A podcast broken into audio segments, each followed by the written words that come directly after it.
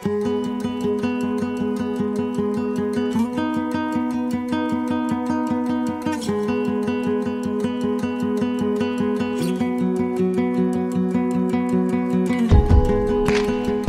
we're broadcasting from Berkeley.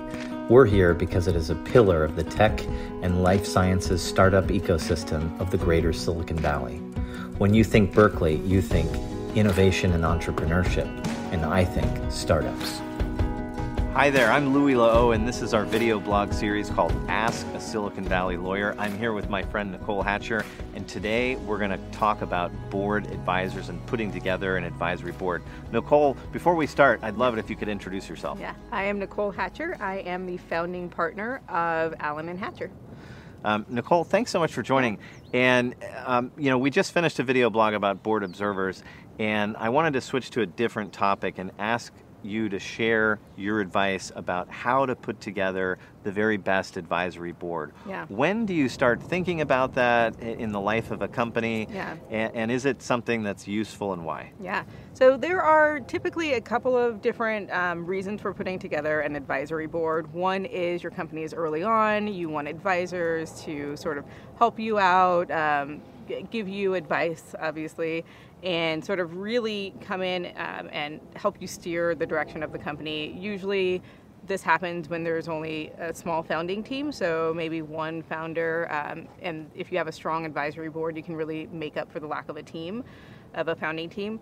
The other uh, places that I see an advisory board a lot is when you have a lot of strategic interest in your company and your advisory board is made up of a lot of strategic investors that you would not otherwise want in your board uh, meetings, your board of directors, because you don't want sort of to, to give um, confidential information out to these to these folks, but they can help you strategically in um, in what your company is doing.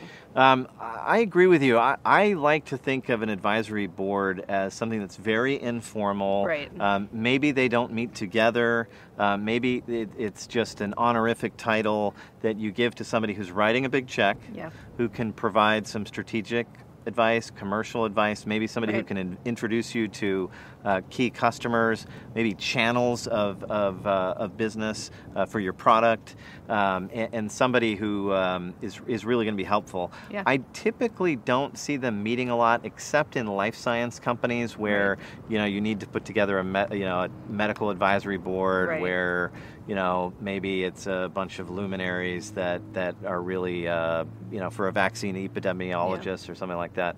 Um, tell me, uh, when you're having that first conversation, you know, how do you tee up the uh, the the? How do you formalize the engagement? Do you have yeah. an agreement? Do you yeah. give them equity? Do you compensate them with cash or yeah. or some other way? Yeah, great question. So generally, you would have an advisor agreement. Um, you should always have an agreement outlining the relationship between the company and the advisor.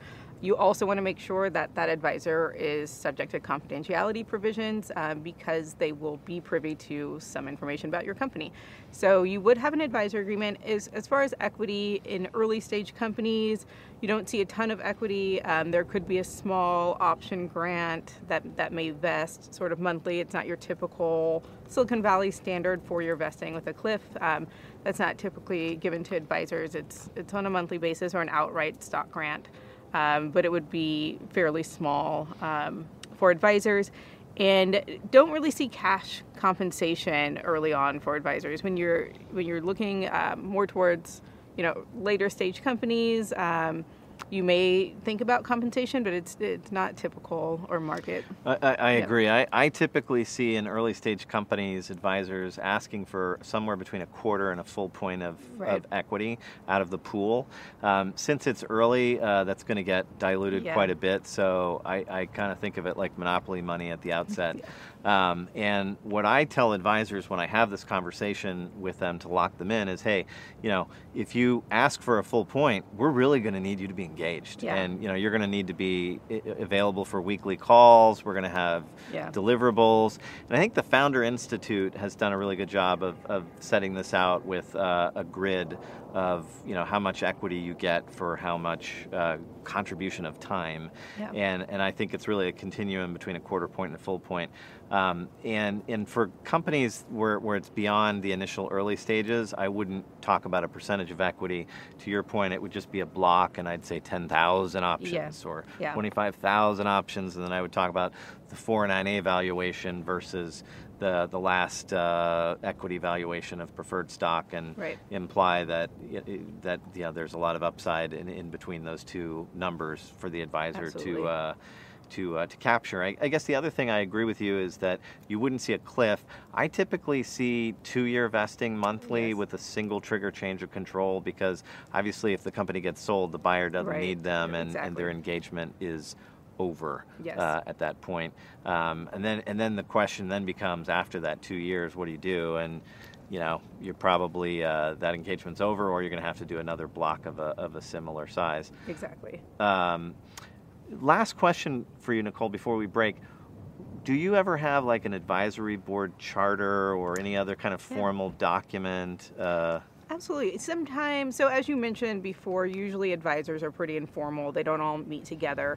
But if you do have a true advisory board where they are providing strategic advice on a particular subject, um, you would form them together and actually have meetings of the advisory board, in which case you would want an advisory board charter. And the, the charter just lays out things like how often does the advisory board meet? Um, what do they what do they present and then the advisory board may present um, their findings or their recommendations to the full board of directors really helpful advice on board advisors. Thank you, Nicole, for joining. Thank you. Um, if you have any questions about board advisors, uh, don't hesitate to reach out to either of us, Nicole. Yes you can reach me at nicole at allenhatcher.com And I'm at louis.lehot at l2counsel.com or just find me on l2counsel.com. Thanks so much for joining.